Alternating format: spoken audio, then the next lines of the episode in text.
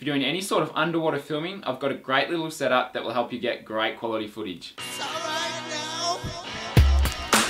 Brenton Ford here with another effortlessswimming.com update where swimming fast is easy.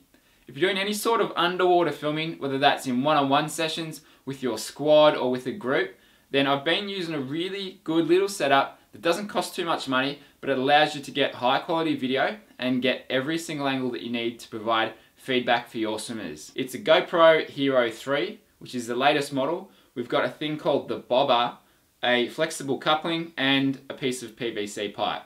Now, what makes this such a good setup is that it allows you to walk alongside the swimmer as they're swimming, you can hold it in front of them as they're swimming, and you can also hold it on top so you can get an above water angle as well. And they're the main angles that you want to see when you're doing one-on-one -on -one feedback, when you're doing stroke correction, because it allows you to see how they're pulling through, what their body position's like, what their kick's doing, and it's all done without a big expensive setup. So let's go into a bit more detail. We've got the GoPro Hero 3, which compared to previous models, they had a very fisheye effect, which meant that some of the angles were distorted if you ever looked back at footage. Whereas this is more like a normal camera, you can actually see the proper angles that the swimmers are pulling through with under the water.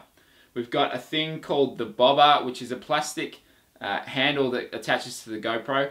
It's worth about $30. You can buy them online. I found one in an electronics store here. We've got a flexible coupling which just attaches this piece of PVC pipe to the bobber.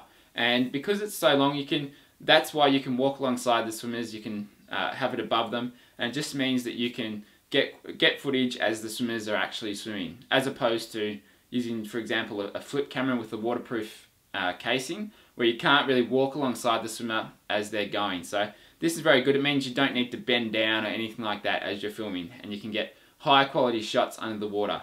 So the GoPro Hero 3, it provides 1080p video, so it's high definition, and it provides 60 frames a second. So you can really break down the swimmer's stroke with 60 frames a second.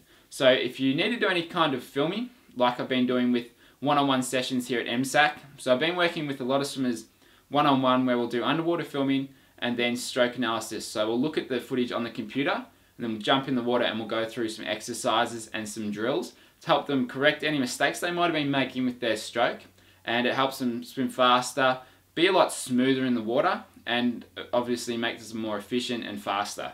So the way we've been able to do that is with this neat little setup. I mean, I highly recommend something like this. It's not like a 2,000 or a $3,000 setup that you used to have where you have to have a big TV screen and an expensive camera that is outdated in about a year's time. So this is a great setup to use. I highly recommend it if you want to get any kind of underwater footage.